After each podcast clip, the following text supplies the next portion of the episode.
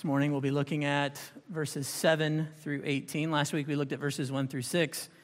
Today we will finish the chapter. Or maybe I should say, Lord willing, we will finish the chapter.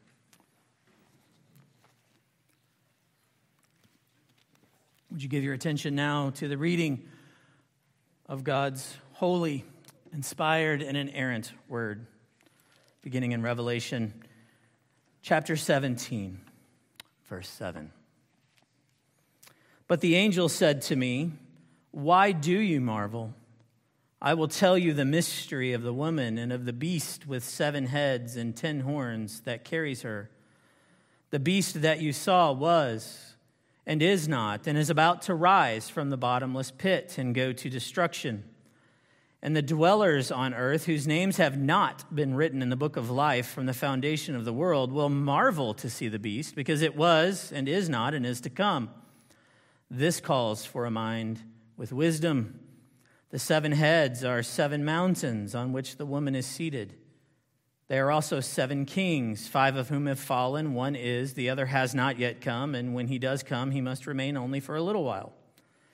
As for the beast that was and is not, it is an eighth, but it belongs to the seven, and it goes to destruction. And the ten horns that you saw are ten kings who have not yet received royal power, but they are to receive authority as kings for one hour together with the beast. These are of one mind, and they hand over their power and authority to the beast. They will make war on the Lamb, and the Lamb will conquer them, for he is Lord of lords and King of kings, and those with him are called and chosen and faithful. And the angel said to me, The waters that you saw where the prostitute is seated are peoples and multitudes and nations and languages.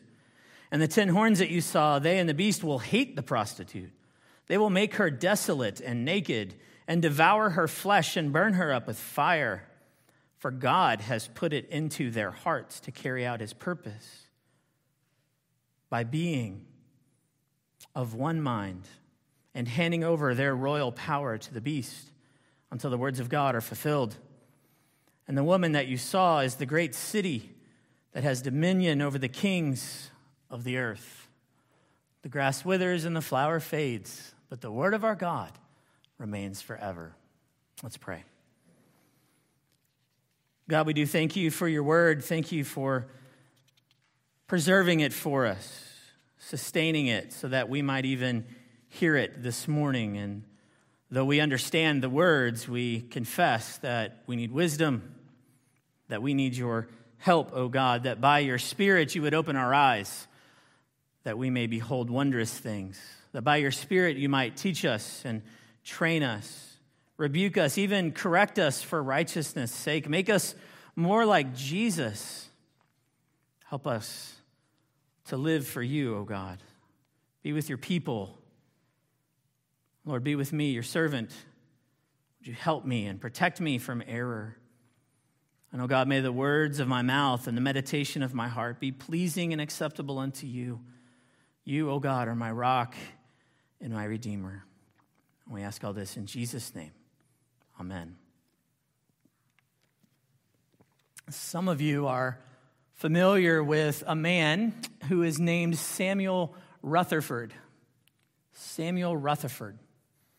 Rutherford was a Scottish minister who lived in the 17th century. That's the 1600s. He's most noted for his participation in the Westminster Assembly, which produced our own church's confession of faith and catechisms. He's also known for his many published and widely read letters. They're called the Letters of Samuel Rutherford. But perhaps his most notable work is the one that got him in the most trouble. It was a treatise called Lex Rex. Lex Rex. And it was subtitled The Law and the Prince. This book was popular during the period of Oliver Cromwell's Commonwealth because it attacked royal absolutism and it put due emphasis on the covenant and the rule of divine and natural law. Even so, it was wholly rejected upon the restoration of the British monarchy. And a little bit of a history lesson here. That is when King Charles II returned to England in 1660. And among other things, he restored the bishops to the parliament and he established himself once again to be the head of the church. So, subsequent to this restoration, copies of Lex Rex were publicly burned throughout all the kingdom and you can only imagine how much the king's fury burned against Samuel Rutherford. He's living in exile later in life, and he's suffering from a terminal illness. And he was finally cited, or you might say subpoenaed, to appear before Parliament to answer the charge of treason. He was deemed treasonous, and he must die. With a hopeful faith and a deep dependence on God's absolute sovereignty, Rutherford refused.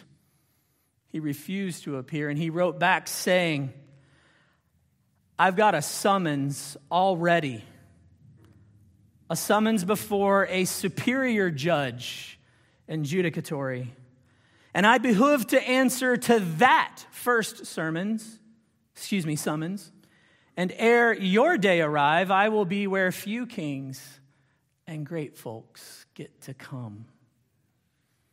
Well, Rutherford did indeed answer that first summons first. He died. He died before the charge against him could be tried, even if by force. Might be a new story to you, but it's kind of familiar, isn't it? Stories like this one abound. They abound in the history of God's people faithful saints from all periods of time and all kinds of corners of the globe have found themselves at odds odds with tyrannical governments and evil regimes symbolized in our passage here and throughout the book of revelation as satan's first beast the one who you may remember attacked the two witnesses in chapter 11, the two witnesses representing the church. The one who rose out of the sea to do the same thing, to attack the church back in chapter 13. And of course, you remember that we saw this beast again last week in chapter 17, verses 1 through 6, this time carrying upon it the great prostitute, Babylon the Great the one who symbolizes those worldly systems employed by the beast and those systems that are meant to seduce people away from God's truth and to lead them to worship the dragon, to worship Satan. Babylon the Great is a living picture of the spiritual harlotry of a culture that is turned away from God. And just as the dragon and his two beasts form a counterfeit trinity set against the triune God of the universe, Father, Son, and Holy Spirit, so the great prostitute forms a counterfeit bride, a false church set against the truth and the beauty and the righteousness of Christ's body, the church. We talked about that last week. You might remember the great prostitute is seductive. And the world, along with the people of God, all of us, are vulnerable to her. Vulnerable to her allure and to her promises of wealth and of freedom and of satisfaction and of pleasure. People see her in the beast upon which she, she rides, and what do they do? They marvel. They marvel. Is this not what the Apostle John also did? Look again at the end of verse 6. When I saw her, he did what? I marveled greatly. But knowing our weakness, knowing our feeble faith that is open to her seduction. God loves us enough to break our trance and speak truth to us, to help us, just like he did Samuel Rutherford and so many others, to help us persevere in our faith, even in the face of great evil. Maybe even great evil that looks really great to our senses. And this, speaking of truth, is exactly what's happening in verses 8 through 17. It's like a, a, warning issued to protect consumers from buying a product that promises to be safe, but it's actually destructive. So, God here, He's addressing the mystery of the woman and of the beast, exposing their counterfeit nature again. As I think you'll see from the text, pointing out three specific ways in which they are absolute frauds. They are absolute frauds. So it's my aim this morning to help us see these three ways and to find ourselves comforted and encouraged. Comforted and encouraged to do what? To continue standing up for Jesus. No matter, no matter how hard things get, and no matter how evil the things that we face might be. So, if you're taking notes, we'll begin with our first thing the beast's fraudulent resurrection. And this comes from verse 8. The beast's fraudulent resurrection. Look at how the beast is described in verse 8. The beast that you saw was and is not and is about to rise from the bottomless pit and go to destruction. So note the pattern was and is not and is about to rise. This pattern actually follows the record of Satan in history. Satan was and then was not. He reigned over the world in sin until when? He was defeated on the cross by Jesus, the Son of God, who came to overthrow the kingdom of Satan and to establish his own kingdom on the earth. In John's day, and even in our own, Satan can be considered as is not. Now, this doesn't mean that he's not active in our own time. That would be against the teachings of Scripture. But what it does mean, and we'll see this more fully as we continue on, it means that his power has been restrained. He is limited. He's limited so that the gospel may go out in power to all nations. And though his reign was and now is not, we must see that there will be a brief time at the end of history when he will once more be permitted to deceive the nations, is one phrase, to gather them for battle against Jesus Christ. That's another phrase. And you'll just turn your eyes to chapter 20, verses 7 and 8. You'll see that. He'll be let loose from his chain for a time, and he will deceive the nations and gather them for battle against Jesus. So, therefore, we note that the record of Satan in history does follow this pattern. He was and is not and is about to rise. Well, just as the beast symbolizes Satan's world powers, so we see this exact same pattern followed by various kingdoms and nations throughout history, right? There was Pharaoh of Egypt, Sennacherib of Assyria, Nebuchadnezzar of Babylon, and so many others right up to the time of John and the reign of Emperor Domitian over Rome at that time. And throughout history, from then, even to our own day, we have found this beast doing what? Rising, reigning, and then resigning to defeat over and over and over again as various, and we don't need to name them all, but various tyrants and despots and well meaning malcontents have assumed power and done what? persecute the people of God over and over and over again. This is the pattern. You must know that it will happen over and over and over again. How's that for good news? It is good news when it's put into right perspective.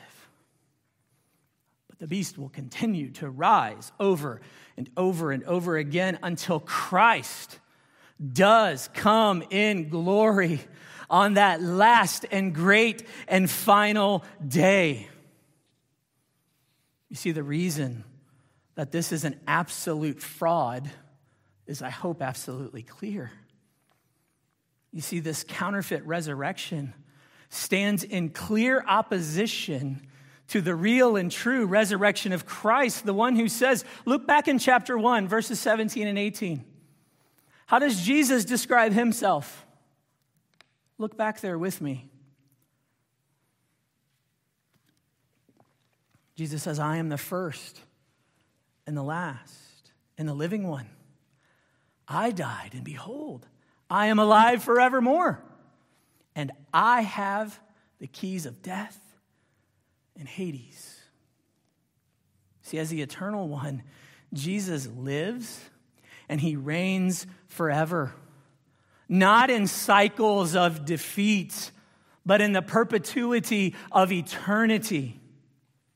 And while he marches toward the realization for us, as he marches toward that realization of his everlasting dominion at the end of the age, this beast has in store the opposite. What does he rise to? Is it glory? It's destruction. Destruction. As Martin Luther penned in that great hymn For lo, his doom is sure. It's not in doubt, it is sure. And listen, many will marvel at the beast. Many do marvel at the beast those who are not predestined in Christ, the, the ones whose the text tells us names have not been written in the book of life from the foundation of the world. These will bow their knee to his multitude of manifestations of evil throughout history. And as they do, as they worship the beast, thus worshiping Satan, they are worshiping a counterfeit Christ. They are celebrating a fraudulent resurrection.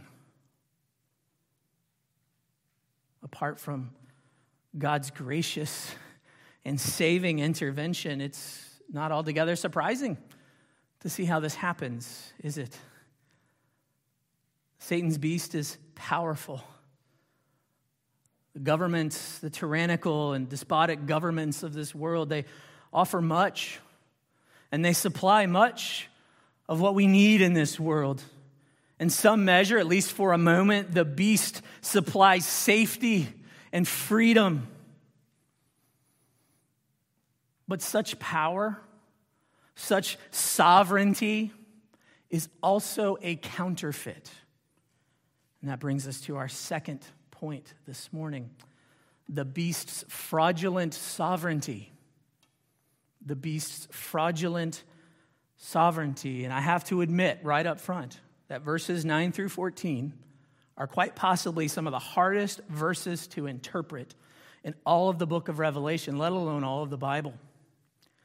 Even those like me who insist on an interpretation that upholds divine truth portrayed in apocalyptic symbolism, even folks like me can find ourselves playing along, playing along with the code breakers and the future casters and all those things that are so popular in our day.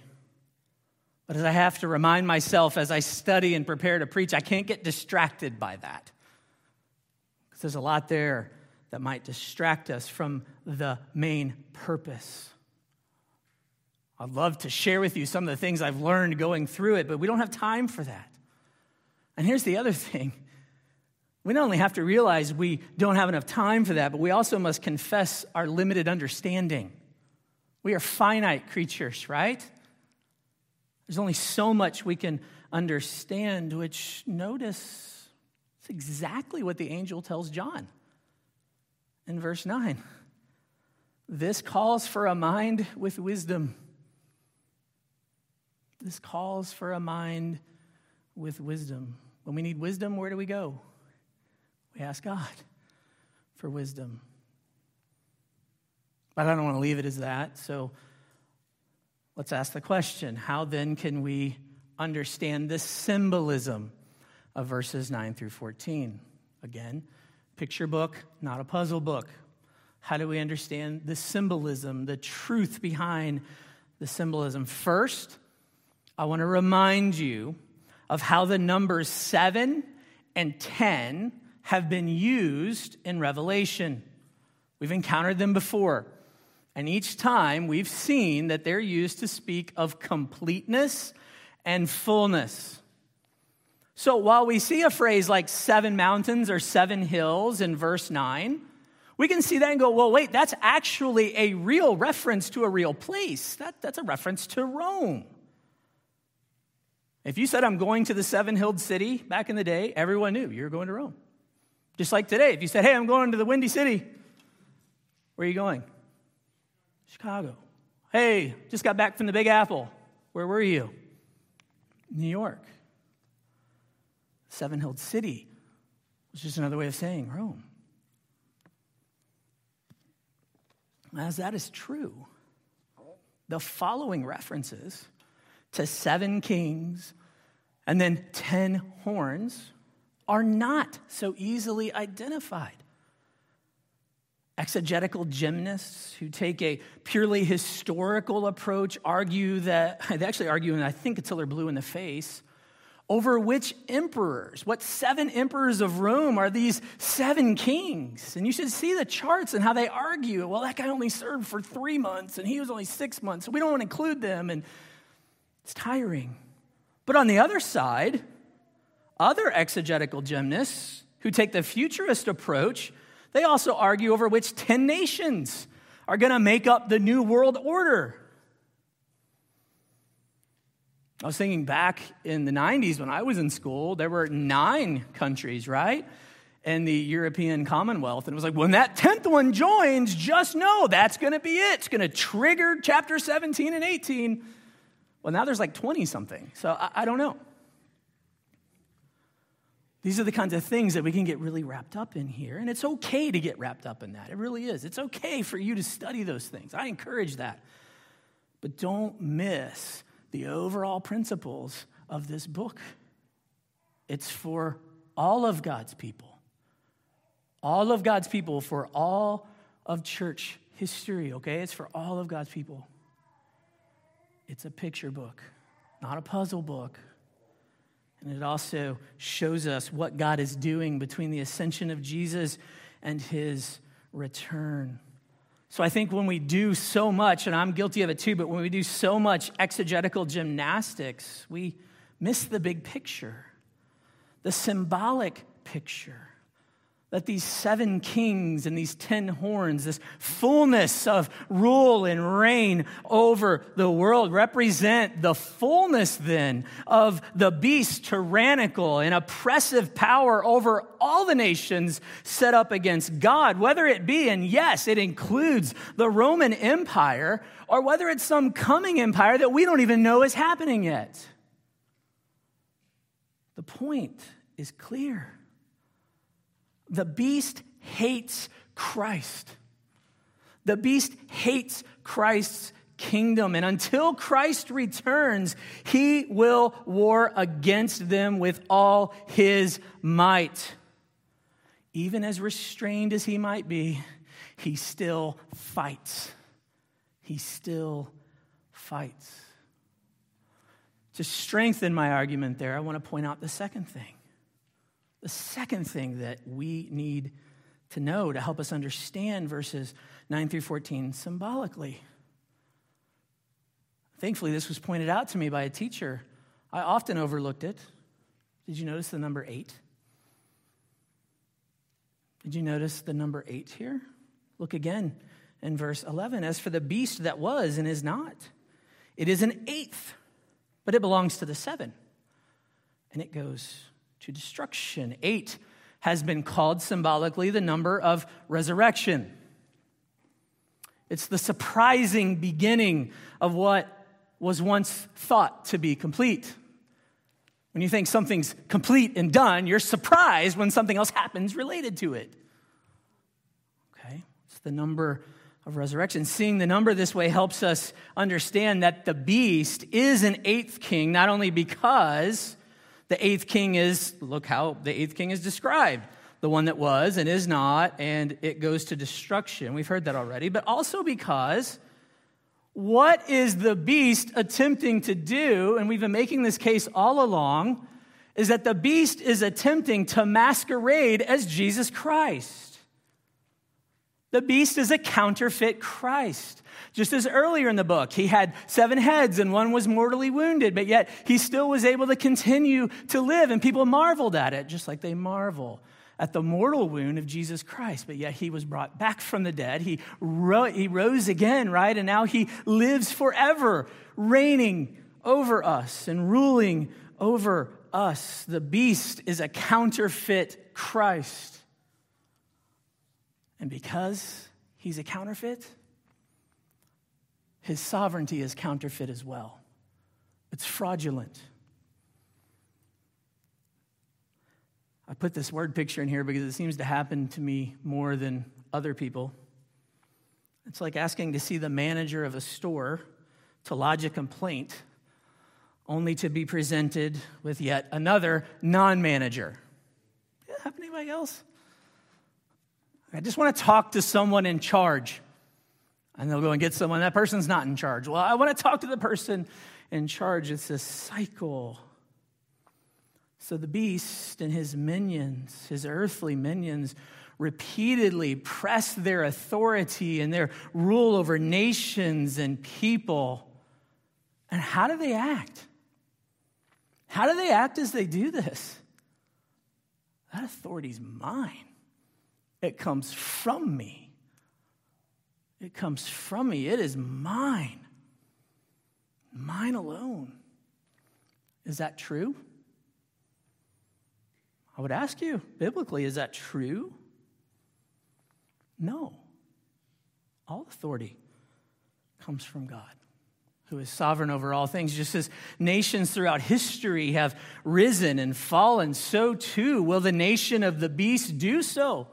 When he is one day, yes, unleashed from the bottomless pit, unleashed with his facade of sovereignty, unleashed to be joined by all the worldly powers and authorities that live then, unleashed, as verse 14 says, look what it says, to do what? To make war. To make war on the Lamb. And what is going to be the result of that war? What will come? Of the beast's counterfeit sovereignty. He's going to be absolutely pulverized. It will be wiped out when he is finally and fully conquered by the Lamb, by the one described in verse 14 as the Lord of Lords and the King of Kings. We're going to get some really clear pictures of this final day. And they'll be a little unsettling. We might even say, that's not the Jesus I remember seeing in pictures. But God is very serious about the punishment and the destruction of the beast. And so, if you want to read ahead, just read the end of chapter 19. We'll get there. But that's what's coming wiping out so that all that is left is righteousness in the new heavens and the new earth. So far this morning, we've seen the beast's fraudulent resurrection and his fraudulent sovereignty. And now we're going to look at verses 15 through 18. This is where the angel turns John's attention and our attention once again back to the great prostitute. This time to emphasize fraudulent satisfaction. The fraudulent satisfaction promised by her. That's our third and final point this morning. The satisfaction that's offered by the great prostitute is best described, as many commentators have said before me, self destructive. Having seen her in verse 9, You've seen her sitting on the seven mountains. And then you understand from verse 2 that she is the one who makes all the kings of this world drunk with her immorality and her impurity. What we see now is the universal scope of her seduction in verse 15. It has reached, look, peoples and multitudes and nations and languages. Verse, verse 18 says, She even has dominion over the kings of the earth. You see, her seduction and corruption spread fast. It spreads faster and more pervasively than any virus or bacteria or anything else when we think of things spreading quickly. Her seduction spreads so fast. If she represents, as we made the case last week, that if she represents a counterfeit church, then we could say that her membership is unmatched. Her membership is unmatched. But notice that if the true Christ is absolutely and unwaveringly committed to his bride, and if you're here this morning, I hope you know that that Jesus is absolutely and unwaveringly committed to you, the true church, then we should not be surprised at all to see how incompletely and faithlessly committed the beast is to his great prostitute when even she is unable to sway the ones who are faithful to Jesus, and when even she is unable to fully satisfy the insatiable appetites of the rulers of this world, what will happen to her? What will the beast do to her? Look again at verse 16. And the ten horns that you saw, they and the beast will hate the prostitute they will make her desolate and naked and devour her flesh and burn her up with fire. You see, when the unquenchable drive for satisfaction is not met by her, she is only left used, abused, and discarded, just like every other person who gives in to her seduction and bows the knee to the beast.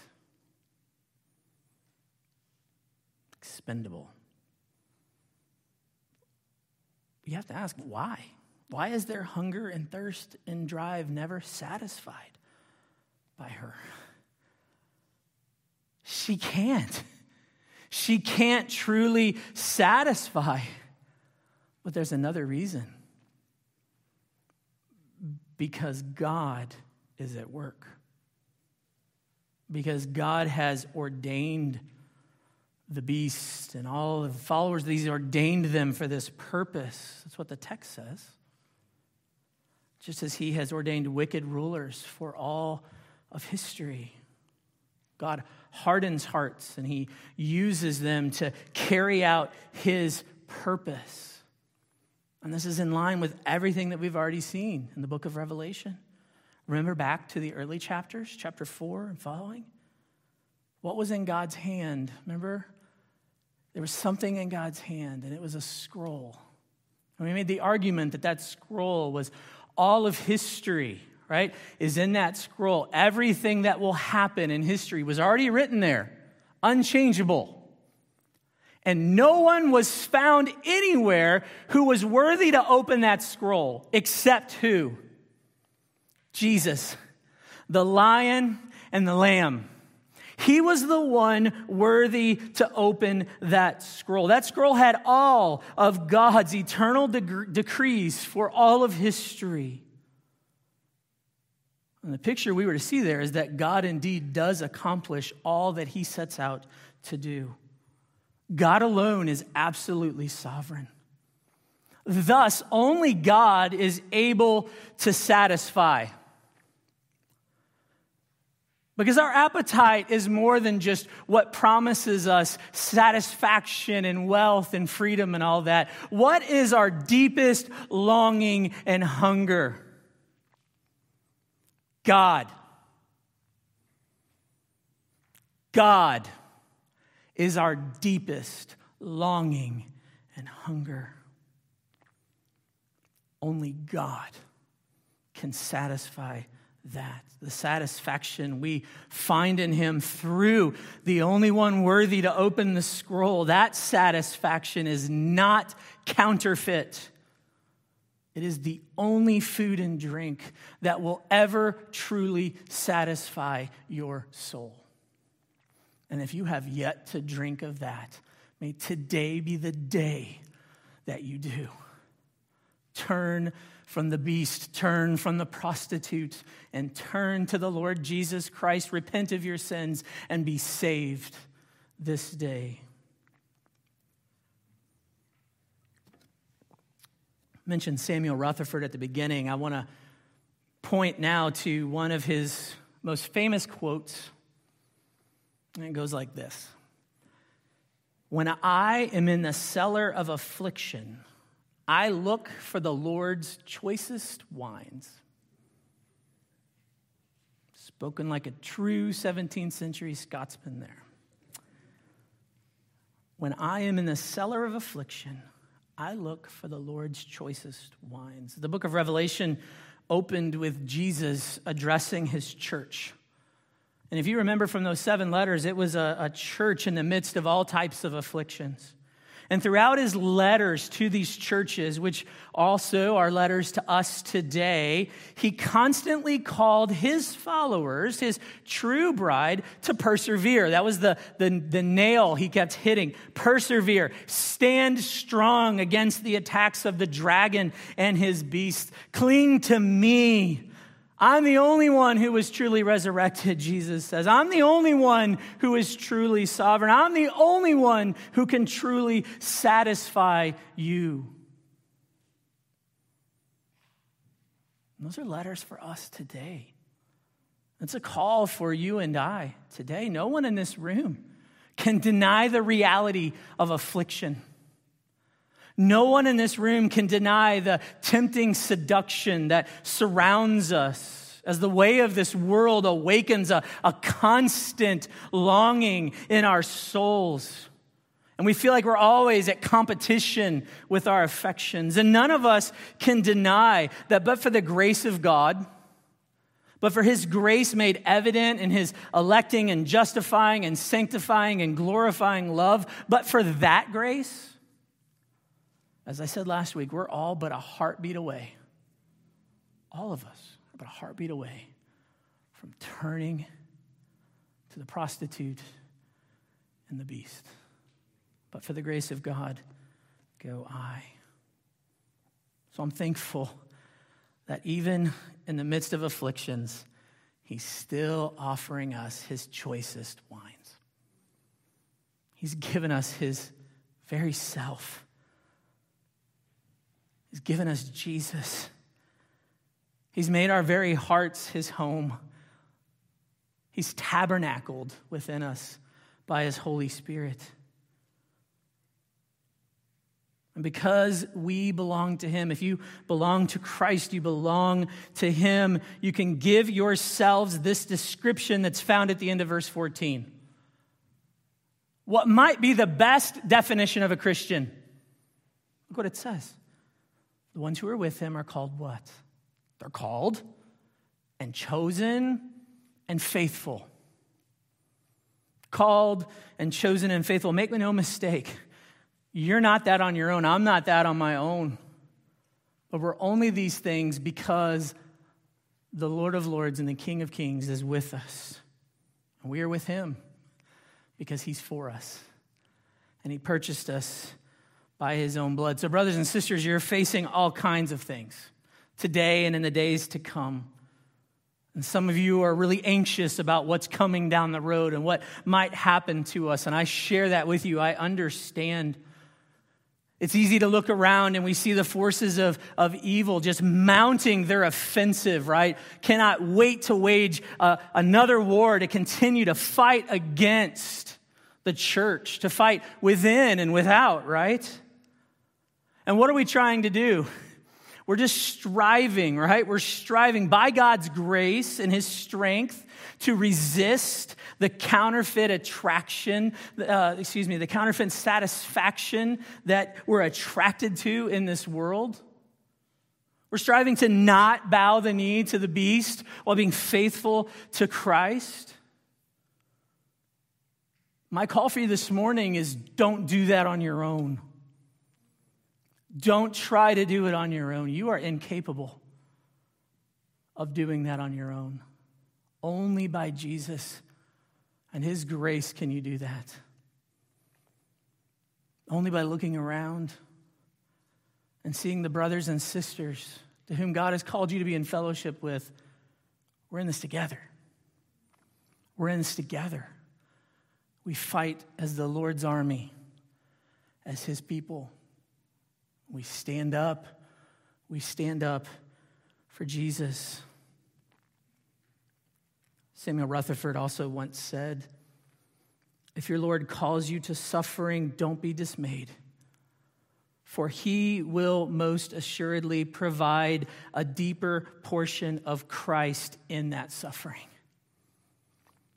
To know suffering is to know Christ in his suffering. It's a privilege and a joy to suffer for the sake of Christ because he is truly our all in all. Amen and amen.